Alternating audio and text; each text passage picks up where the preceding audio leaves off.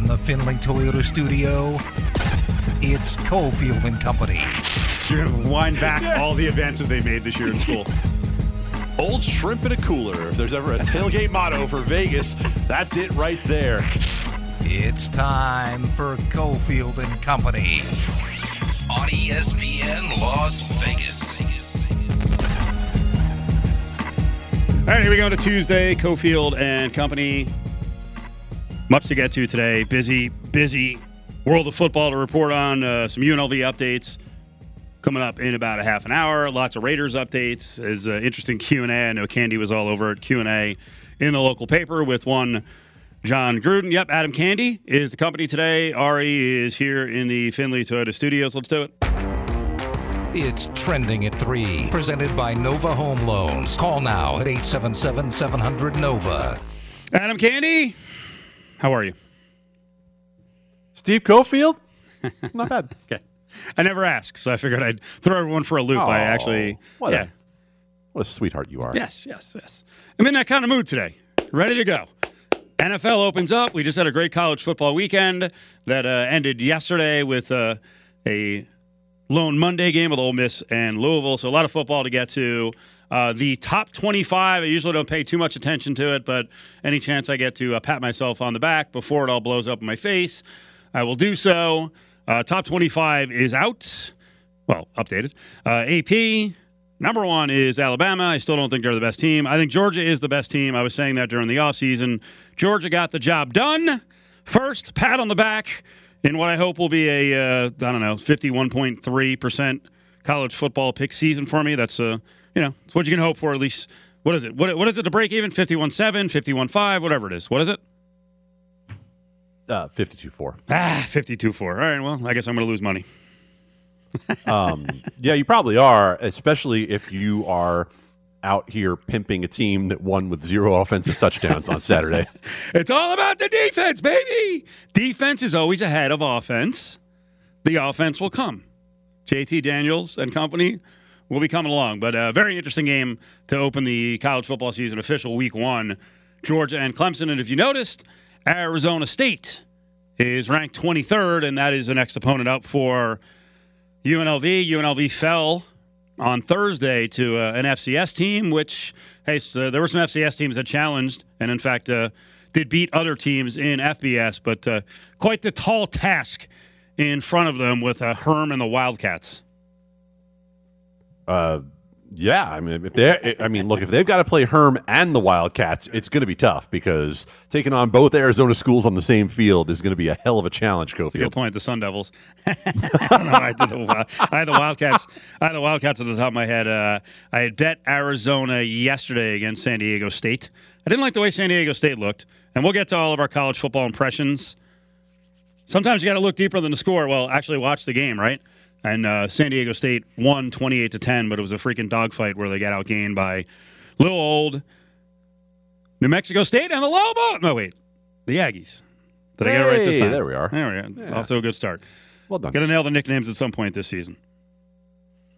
Uh, news in though on that Georgia team. Did you see that uh, they actually are having, even with a ninety percent vax rate on the team, they are having some COVID issues. So every week, every week, we're going to be dealing with this.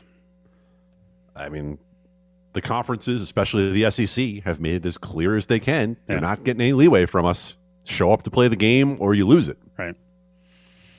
Make sure you're as vaxxed as possible so that there's uh, you're minimizing risk, but there's still some risk out there. So we'll see if Georgia gets through that. I know uh, Kirby Smart said three or four players are affected right now by their latest COVID scare. Hmm. So I feel like the last couple of days, well, yesterday, the one of the biggest headlines out there for the Raiders Candee was Tanner Muse going bye bye, a third round pick in 2020. Your take on this one? Happy birthday to Muse. God, so bad, isn't it? Happy birthday to Muse. What a voice! Here's a tweet that says, It's your birthday. Oh, and we released you two. Good job, Raiders. Really solid work there You're, to uh, have that uh, scheduled tweet and not get that one pulled down. Your song was so beautiful, and yet because of the connection, it actually cut out in the crescendo. So, but we got it. That really it makes me feel very very sad. Um, yeah, so beautiful, so Thank well you. set up. Yeah, you know, uh, the whole idea basically being um, the Raiders managed to send out a tweet saying "Happy birthday" to Tanner Muse on the same day they cut him. Hmm. Uh, yeah, so that's uh, maybe not the social media experience they were looking for. But look, in the end, here, what are we coming back to? Another third round pick burned by this team, right? I mean, Lynn Bowden never even played a snap for the Raiders. Tanner Muse never even played a real snap for the Raiders. We were talking about Tanner Muse taking first team reps during camp this year. hmm So But by, the- when by the way, the we, Raiders- we can- let's break in though. Adam Hill, who's on the Raiders beat, much more embedded than we are, did say repeatedly on the flow of good news that was coming out about Tanner Muse that that defense that he was listed as a starter in was going to be on the field like less than 15% of the time. And obviously things changed, you know, the last 10, 10 days or so because they added more linebackers. But the original point being if you've got three third round picks and your GM is talking about having three third round picks is like stealing when two of them are gone before their second season, that ain't good. Well, and the point is, if even if you're going to say, all right, so he's on the field 15% of the time, cool. Um, there's a big difference between this is a guy Yes. we wanted for special teams Right. and being on the field 15% of the time and no longer being on the roster on the roster. when you bring in Denzel Perriman, who wasn't going to work out in Carolina. And obviously, KJ Wright is a big upgrade anyway you slice it. But look at the fact that they kept Divine Deablo from this year's draft class. You kept a rookie who you drafted in the middle rounds over a guy in Tanner Muse who you used a third round pick on just last year. So, uh, really, you, you have to keep asking what's the philosophy when it comes to drafting for the Raiders because there's not a lot to show for the Gruden Mayock years beyond Hunter Renfrow. Tanner Muse not around for now. Javin White still around on IR, but Javin White still around. He was actually at the UNLV game on the sidelines on Thursday night. No brace on, so we'll see when he can return. But um, you know, one doesn't make up for the other. The fact that an undrafted free agent may be a player for you for uh, you know quite a few years. Those those third round picks are so freaking important. And you know, we pointed out in the past, uh, you know, a good example of a of a third who's still on the roster in Brandon Parker. Well, Brandon Parker was picked ahead of Fred Warner, who's turned into a hell of a player for the Niners. So you can get good, you know, you can get good players in the third, fourth, and fifth round, and you can't squander these freaking picks. No, and we're not talking about oh Fred Warner. Well, uh, good they have a rotation piece. No, Fred Warner is the best coverage linebacker in the NFL right now, Right. and just got signed to a massive extension. Yep. And so you know, look, I'll give the Raiders plenty of credit for a guy in Renfrow who has put up two pretty solid seasons uh, since he's been here. So good on Hunter Renfrow, but man, there are a lot of other spots where you look at the Raiders and say second round picks, third round picks, fourth First, round picks. first.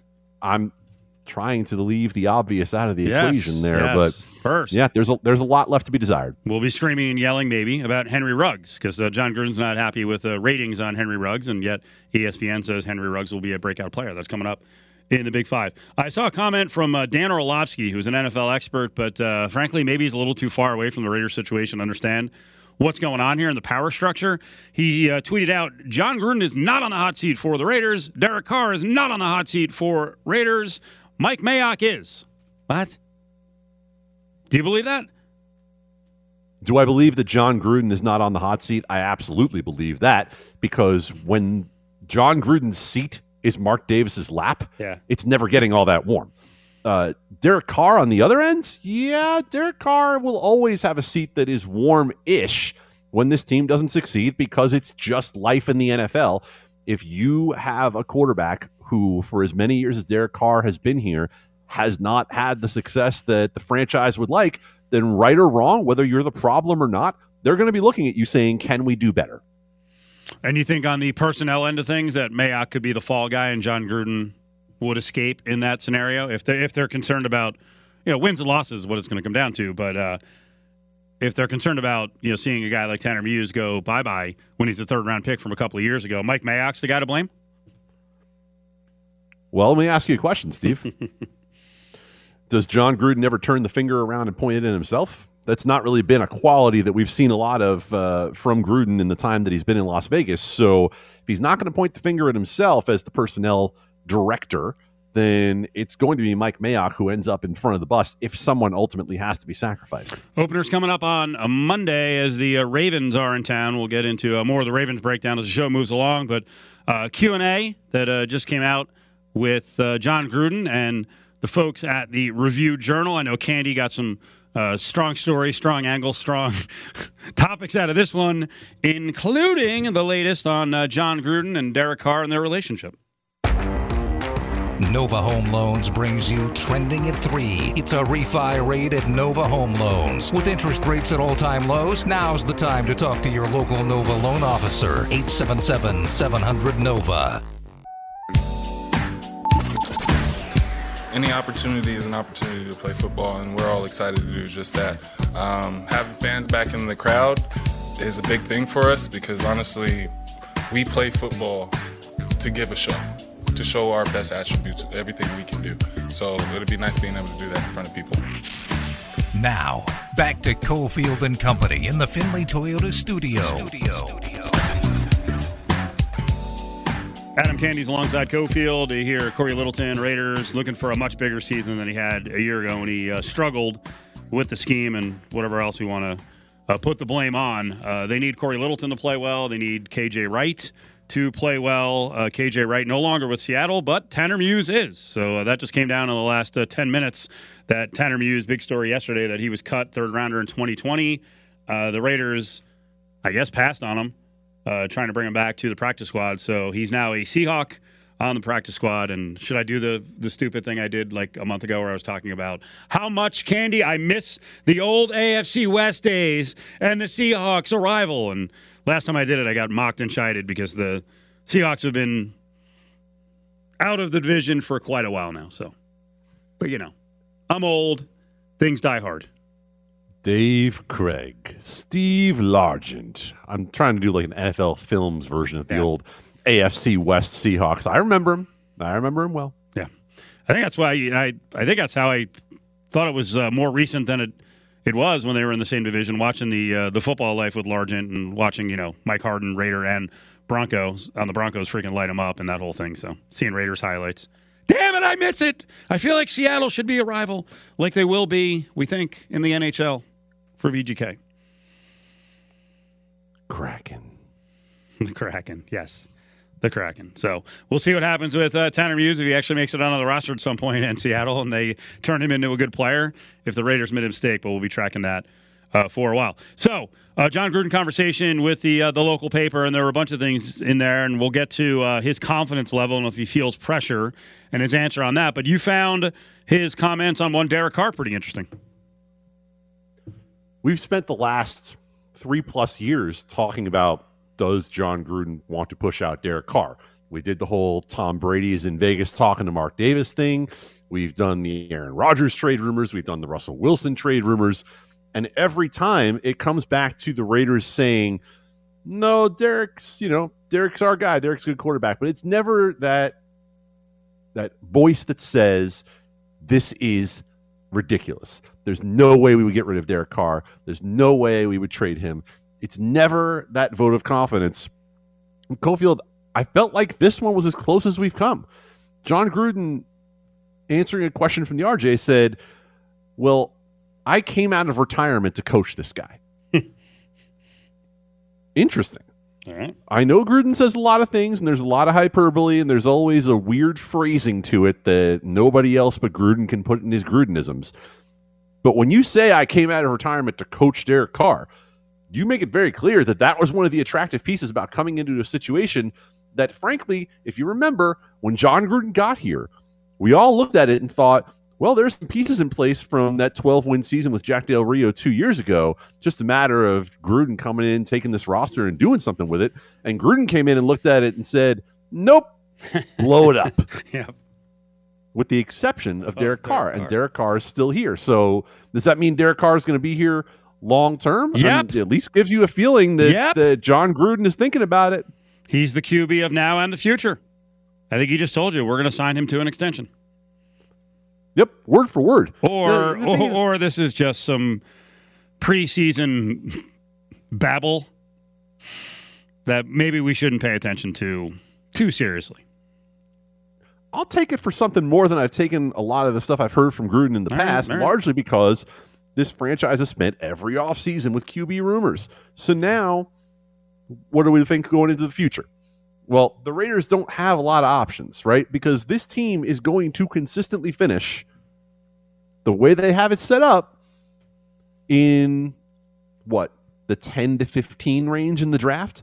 If they continue to win seven, eight, nine games, they're not going to be in a position to pick a quarterback without trading a haul of picks. And they're going to have to luck out and hope that it's a year like this year where five quarterbacks go in the top 15 if they want to build it that way. And how often do quarterbacks get the free agency that you actually have an interest in? Because if your idea is we'll go get a veteran, then good luck when you sign that Kirk Cousins contract and you've got Derek Carr in the fold. I just feel like if you're not committing to Derek Carr, then this franchise is talking about a total and complete rebuild that I don't think Gruden Mayock will be here for. Yeah, I think they're uh, they're like you said, they're not in for a rebuild. When I'm going to say you're as old, not that Jon Gruden's old. What is he? 58. If at that age you come up short of making the playoffs again, then they're going to make a bold move and they are going to make a run at Aaron Rodgers. Make all the runs you want, but I don't know that you're going to be able to present the situation that Aaron Rodgers wants to go to. Uh, If I'm Aaron Rodgers right lot, now. A lot, a lot can change because if who are the other options? The Broncos. I think we all look at the Broncos as the number one option. But the thing is, if a guy like Aaron Rodgers truly is available, and we won't know that for a few months, then I don't think we've seen everybody who's willing to move on from their mediocre quarterback situation at the end of this season. Yeah, I, I don't believe the Broncos are the number one option. Mm, I'm not even sure. Well, this could be a positive or it could be a negative. I'm not sure that Vic Fangio is the coach next year. So at that point, who's the coach? Is that person attractive to Rodgers? So uh, I would I would wait on proclaiming Jon Gruden's long term love for Derek Carr until we see what happens this year. So what happens then if Aaron Rodgers is just evaluating situations at the end of this year? Because if he were to have looked at this roster this year, I don't think there's any way Aaron Rodgers is pushing for a trade to the Raiders. Because look at the receiving corps, look at the offensive line. Uh, frankly, in both situations, Denver or a lot of other places are better options than Vegas. So a, lot's going to have to change, I think, for Aaron Rodgers to look at Vegas and say that's where I want to go. Another story where I'm a little hesitant to jump in feet first. Uh, anytime you see a poll about uh, least like, most liked, you know, Q rating, all this stuff, uh, this one was pushed out by the Action Network, but I guess the polling service is uh, Linkfluence AN. Is that what it's called? They reviewed social listening data to analyze negative sentiment of teams from the NFL, the NBA, the NHL, MLB, MLS uh, between July 2020 and July 2021. And according to this, the team that received the most negative sentiment online are the Las Vegas Raiders. Fooey. Hooey, Bluey, whatever else. I don't believe this. As far as I can throw you, Candee, and you weigh like 140 pounds. Uh, one, I don't think the Raiders are that relevant around the country that they get that much negative sentiment. Sorry, but I don't think that's the case. And the other one is five of the top eight teams receiving negative sentiment on social media. Maybe I follow the wrong people and I don't see this. Five of the eight teams are from the NHL. Come on. Stop. Stop. Depends on where the tweets came from. If they included all of North America, Right. because this could have gotten a little nasty. Those Canadians hate way. the, the Canadians hate the Raiders. I've always known that. What is their problem? Canadian. It still goes back to that damn game up in the preseason when the end zone was like five Sure. yards too short. Sure. We're still pissed off about all that. And you, sir, can expect a call from the FCC over Fooey, Hooey, and Bluey. Exactly. Uh, yeah, I Come don't on. really buy this in the slightest. Um, the only way I buy it is if they're analyzing the sentiment that Raiders fans themselves put out there and all the negativity they put out there about their own team. But here's the thing. I, I also I think the the negative Raiders fans are freaking countered by like over the top, jubilant, exuberant, freaking glass overflowing Raider fans. Yeah, I mean, look, uh, uh, you you could stack a lot of bricks on both sides there, right? Like you could make it look any way you want when it comes to hate versus love when it comes to Raiders fans. But in the end, the, the whole idea of most hated uh, how do you put any sort of methodology to these things? How do you put any sort of understanding of what it even means to be hated on social media? For God's sakes, everybody's hated on social media somewhere. Uh, college football update on the way back. Uh, interesting week for the top 25. Uh, this is great. I started out the show patting myself on the back because the top 25. The AP has uh, has delivered on uh, my prediction that Georgia was going to be really, really, really, really, really freaking good. And I think they're the number one team in the country. And now I'm going to tell you that the top 25 means nothing because eight top 25 teams lost this past weekend. The crew over at Finley Toyota speak Spanish, Thai, and even Persian. In fact, they speak 14 different languages. Come in and talk the universal language of big savings today. it's really difficult. Like right now, it's really difficult. Yes, but you know, as a man, you gotta understand and learn from your mistakes and get better from it. You can't look at this loss and hang on to it all season. We got 11 more games to go, so we got to focus on those 11 games. Now, back to Cofield and Company in the Finley Toyota studio. studio. The voice of UNLV running back Charles Williams, right after the loss against Eastern Washington, FCS, Eastern Washington We'll get to some of the other uh, FCS success in week one. But, Candee, I wanted to give a couple updates from the last couple of days of UNLV practice and also uh, Marcus Arroyo's Monday press conference. So, no shocker. Doug Brumfield will be the starter against Arizona State. Good decision. What other decision could you make after watching that game last week? I got you. Yeah. I think Justin Rogers at some point can play if needed, but he just it was just too slow again. The game seemed to be going too fast for him, and he just could not pull the trigger. And the offense completely changed uh, after a series or two with Brumfield in the game. UNLV at least has to give itself a chance against a team like Arizona State. I mean, when you look at the explosiveness that that offense can possess for the Sun Devils, then you say to yourself that you have to at least have a chance to score with them a little bit, and at least Doug Brumfield appears to give the Rebels that. Uh, one of the key moments late in the game, UNLV had a chance to drive in regulation for a potential field goal and the you know or touchdown uh, to win the game. Uh, instead, it wound up going to overtime. They got a break. Uh, the Eastern Washington kicker missed one at the buzzer, but you remember the possession that set up the field goal was all caused by an interception, and it was one of more than a few passes that uh, Brumfield zipped down the field that went off the hands or through the hands of Rebel receivers. And Marcus Arroyo did say yesterday, I was asking him, uh, you know, basically what's what's the deal on that? Does Doug have to take a little zip off the ball, or is that on the receivers? And without hesitation, he's like, no. He's like the receivers. Ha-. He's like, no. He's not taking zip off it. The receivers have to catch the ball. And in most of those cases, it wasn't. Yeah, listen, if it's if it's a, a freaking hundred mile an hour fastball and you know it's a receiver on a freaking bubble screen or a back coming out of the backfield, it's one thing. It was downfield, so uh, he was on the side of the receivers have to freaking catch the ball. And maybe that's just something very honestly that UNLV's receivers are not used to, right? I mean, that is the sort of thing that I used to read about this all the time when it came to John Elway in Denver about how high they had to turn up that jugs machine with the ball coming out at 80 odd miles an hour to get NFL receivers used to the speed the ball was coming down the field. And maybe that's just an adjustment period with Doug Brumfield coming in. Uh, some other updates uh, depth chart Kylan Wilborn bumps ahead of LaShawn Bell. LaShawn Bell's a little dinged up. He's the uh, second year freshman, we'll call him, out of the Calabasas High School. Um, but he did play in the first game and he got dinged up a little bit. Brendan Scott did not suit up. He's another highly touted, you know, three, three and a half star guy out of Dallas. Uh, he wears number 22. He might be a go. He didn't suit up for Eastern Washington. He might be a go for the game against Arizona State. Uh, team's a little thin in terms of linebackers.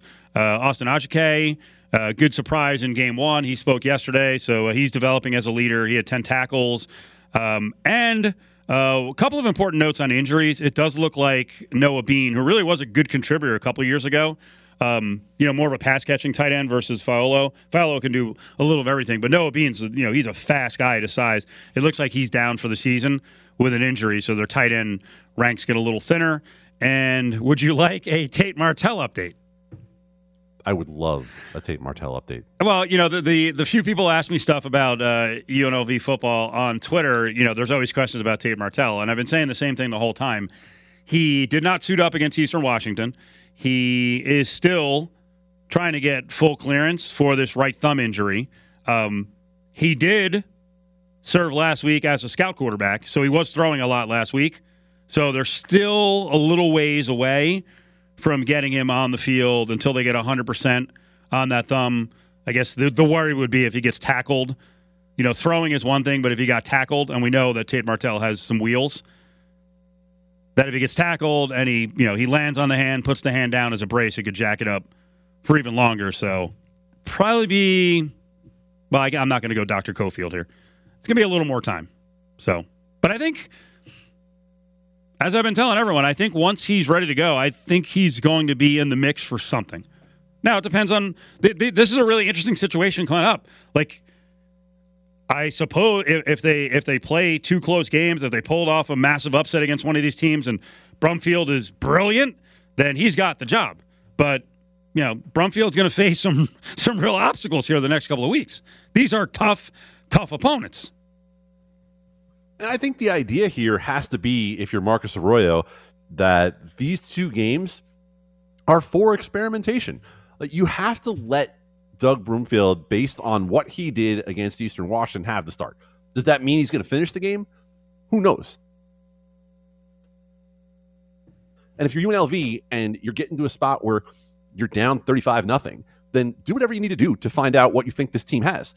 And like you said, Cofield, if it's the other side, if UNLV's hanging in the game and if UNLV's making a game out of it, congratulations. You answered your own question because whether or not Brumfield is the reason for it, that the team is responding around him one way or the other. So if you're Marcus Arroyo right now and you're being honest about your situation, then you look at these next two weeks against Arizona State and against Iowa State and say, I just want to learn something about my team for the rest of the year because the odds of winning either game are so slim.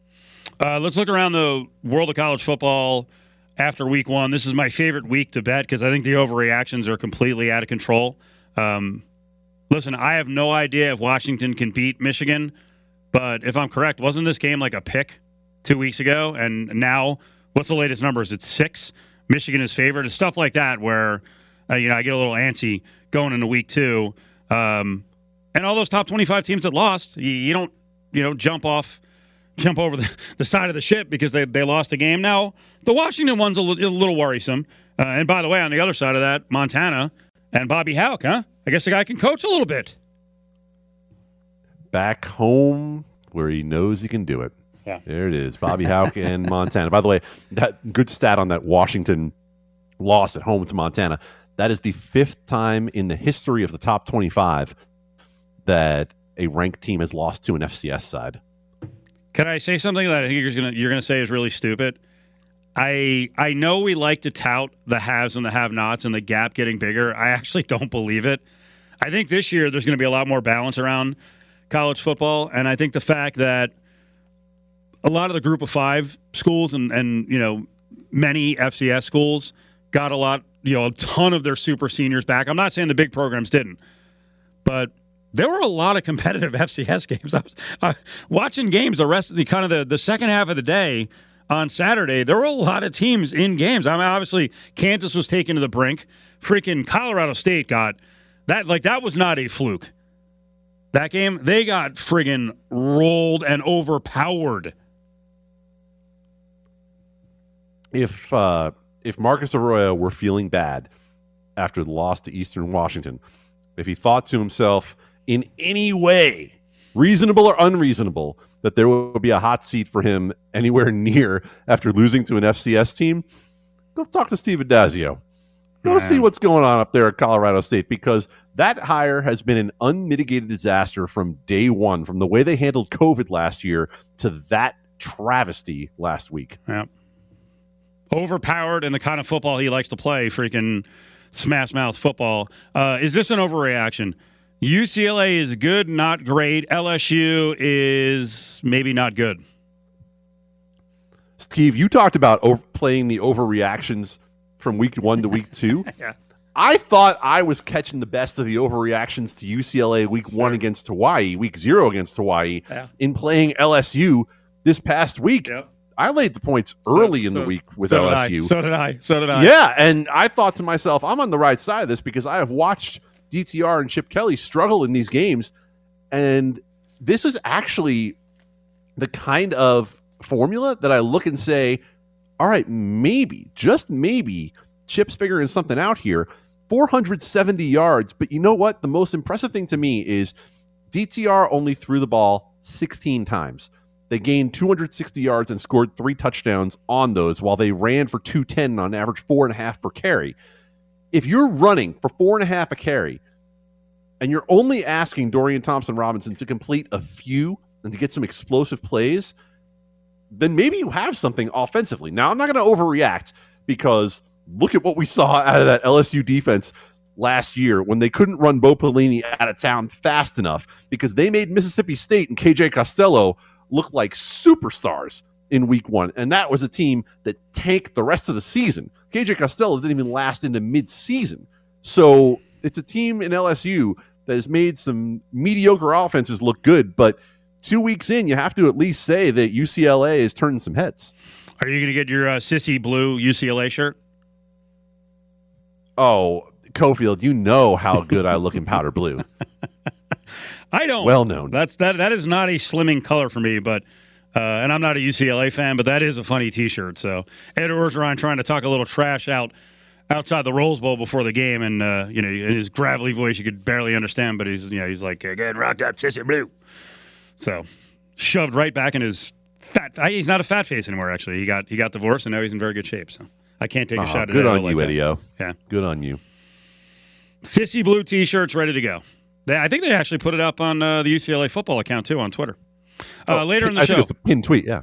later in the show, it is the pin tweet. You're right. Later in the show, I want to get to more college football. Uh, some of the plays you put in, some of the plays I put in. Sam Panayotovich is going to join us. But up next, fantasy football roundup, little real estate talk. Our buddy from Nova Home Loans, 577 2600 is his number. Dustin DeHart is on the way. Join the conversation on Twitter at ESPN Las Vegas. It's time to trust us. Presented by Dustin DeHart at Nova Home Loans. Call him today at 577 2600.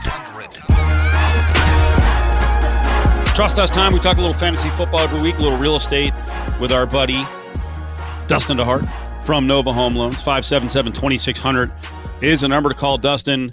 Dustin, should they call you for fantasy football drafting advice? No, not, not after this year. How many leagues are you in? I'm in three. So the first was yours, the ESPN league, and uh, yeah, I don't feel so great about that league, you know. But you know what's funny, Steve? More often than not, the drafts that I come out of that I hate, I, I seem to do well in, and then vice versa. Is the guys like, oh, I, there's no way I'm losing this league, and then I barely make the playoffs. So, but yeah, this this one's tough. We'll talk about it. Our uh, our league setup was 14 teams, so that's pretty aggressive. And we did an auction, and there were several people in the league who'd never done an auction before, so it was kind of hard to figure out what the prices were going to be. I thought you put together a solid team. I think you're a little light on depth because uh, the end of the draft was a little tougher. But uh, what was your impression of a 14 team fantasy football league? Yeah, so my other league, same thing. It's 14 team auction league, Steve, and but it would like we have what's called roster integrity, and I always make fun of the guys. I'm like, we're the only team or the only league since the 1980s that still has this. And uh, you know their reasoning why is so there's actually something left on the waiver wire, and I kind of get it because literally, Steve, in this league that we're in right now, not only are the handcuffs taken, but the handcuffs of the handcuffs are all gone for running backs. I mean, it's literally nothing. And yeah, I messed up. I uh, I didn't know I was bidding on. I think it was Mostert, and uh, next thing I know, I got him for thirty five dollars, and I think the rest of my team was max bid was a dollar. And uh, yeah, because there were some guys I wanted to go after, and you know, I'm like, oh, I'll get him for a dollar, and somebody gets him for two. So yeah, the uh, late end of the draft kind of screwed me. I have no depth. It's uh, you know, this guy John Hansen I listen to for fantasy advice. He calls Sure. it skank league. You know, because Yeah, yeah, it's yeah. only stink left on the waiver wire. And like I've seen, you know, after week three or four, I've seen some leagues where there's not a whole lot. There, there's literally nothing left on the waiver wire. It's crazy. So It's, uh, hopefully I don't have one injury. It's thin. Um, well, your main players, you, get, you got Saquon Barkley, like you mentioned, you got Mostert. You paid, uh, I think, top dollar for uh, DK Metcalf. Yeah. Um, so I think a lot of the season is going to hinge on one Saquon Barkley being Saquon Barkley, and also one of your quarterbacks stepping up and being a really good quarterback in Jalen Hurts. You roll the dice Yeah. on Deshaun Watson, and you also got number two pick Zach Wilson. Yeah, yeah. Saquon. My, you know, look, you know, if if it's in a vacuum, you know, I mean, I get you injury concerns are there, they're there, but in a 14 team league, you've got you got to roll the dice. You know, you got to take some risks. He's cheaper than some of the big boys. You know, I the offensive line concerns are probably more of a concern to me than the injury. I feel like, you know, if he gets injured again, then he's probably done. But you know, gosh, if he can get back to what he's supposed to be, yeah, he was reasonably priced. And then yeah, DK Metcalf, of course, I, I like him, but then you know, one pick later, Calvin Ridley went for thirteen dollars less. So I would have much rather had that. So that's the beauty of an auction league. You just know know what you're gonna get. It's well, crazy. If you want someone, you can get them, and that, that's why Yeah, it's a that's bit of a true. Right. But you may, but you know, Yeah. you also may lock horns with one other person who really wants that Yeah. person, and then all of a sudden it goes through the freaking roof. Um, what do you think of your tight ends? You got uh, Jonnu Smith, but your starter is Hockenson. I guess more accurately, Dustin Hartsworth. So talking a little fantasy football. Uh, you got Hockenson, but uh, there were a bunch of us who went crazy over Kittle and Yeah. Kelce and Waller, and you know, literally the fourth and fifth guys went for like forty dollars less than the big three. Yeah, and I, I, none of the leagues I'm in, uh, I went with the big three. Uh, Andrews in another league, and then you know Hockenson, and then uh, yeah, and then Andrews in the other. So two Andrews and a Hockenson. I, I'm good with that. You know, Jonnu Smith's going to be a good backup, I think. So, you know, thankfully, you know, I didn't overspend on that because I literally have nobody. But y- you, you went Kelce, right? Did you get Kelce? I did get Kelce in this Yeah. one, and I have another league. I got Waller. My philosophy this year, I was I was going to get one of those guys, and we'll see how it goes. But the thing is, it cost me in uh, in this league, it cost me running back, so I had to get more of the kind of those guys in like the twelve to twenty range at running back. So we'll see if they work out. And a ton of Yeah, receivers, though. ton of in a receivers. I 14 gotta- team league, you're you're always going to have a hole. You know what I mean? I. And if you go after one of the big three, you're probably going to have a couple holes. So, yeah, you just got to go after those lower end running backs, and hopefully they hit. And but I was going to say work the waiver wire, but that probably ain't going to work Yeah. for you this year. Well, I I, uh, I wound up getting uh, Josh Jacobs, who I think a lot of people are down on now because Yeah. Kenyan Drake Yep. is here in Yep. Vegas, and I also got David Montgomery, who's you know probably better suited as a third or fourth running back. But what I didn't Sure. want to do is have to pay through the nose for guys Mhm. like Antonio Gibson and Jonathan Taylor, and you know that kind of that that's that next group down to running back, and they still cost a lot of money. They did. Yeah, you've got a good team. It's balanced, even though you you spent a lot of money on Kelce. I like your team. I think you're uh, one of the top teams for sure. So, yeah, it works out. You know, I mean, the problem is, you know, if Kelce goes down, then you're really screwed. course. But I, I guess you could say that with anybody, right? Like Yeah. if Saquon Barkley goes down, I, I have no team left. So we'll see what happens. What did you Yeah, think of two high price rookies? Dustin Hartsworth us talking a little fantasy football. We did a league last week. I know a lot of people are drafting this week and next couple of days, right up to the opener on Thursday. What do you think of high price rookies like Kyle Pitts and Najee Harris? Mhm. Yeah, so you know, with Kyle Pitts, it's kind of a lottery pick, right? We don't know what we're going to get. We could be talking about him next year, you know, in the same realm of Travis Kelce, or you know, or is it this year that he's actually going to be a good tight end? You know what I mean? So I, uh, thirty, but I don't, I, I can't remember what I spent on Hockenson, but I, I think that's fair. Uh, Najee Harris, I think he went for fifty-four. That that seems fair as well. Yep. You know, like especially in Pittsburgh, they're going to pound the ball and they're going to run it, and I, you know, he's a good back, so. I don't, I don't think those were over, you know, egregiously high prices. I, I do you? Uh, I, I'm not entirely sure that Najee Harris is going to be a top notch producer. And with Pitts, I mean, I think it's it's it's by everywhere. the leader in 5G. the uh, the upside on on Pitts is tremendous, but there's also no real Mm-hmm. proof that rookie tight ends are real contributors in fantasy football. It just it does not happen. So Yeah, that's you're right. And- But, he may, you know, someone. Hey, listen, if you told me that Justin Jefferson was going to go, you know, freaking Sure. 1,400 yards and double digit touchdowns last year, Right. I wouldn't have believed that either. But on the same token, I re- remember you saying, "I'll let all these knuckleheads spend seventy five dollars on Clyde Al- uh, Clyde Elrond's. I can't ever say his name. Helaire. Sorry, the Chiefs running back, and look look how that panned out for him. And he, so, yeah, He, he was somewhat productive, but he certainly wasn't a top 10 certainly not running back. Yeah. Um, so 577 2600 is a number. Dustin DeHart is with us talking a little fantasy football as the final drafts are going down next couple of days. Uh, as you mentioned in the league we're in, because of the 14 team league, it's very thin. Man, if you didn't get a running back, uh, now it's just a waiting game to see who goes down and who emerges. Someone there'll, there'll be a couple of guys who emerge, but right now I'll tell you in our league, the most I thought the most intriguing guys, and these are like deep backups, are Wayne Gallman and uh, Cordell Patterson, uh, Patterson, Malcolm Brown, Mm-hmm. Boston Scott. I mean, like you're getting the maybe the second or the third stringer in some cases. So you just got to roll the dice.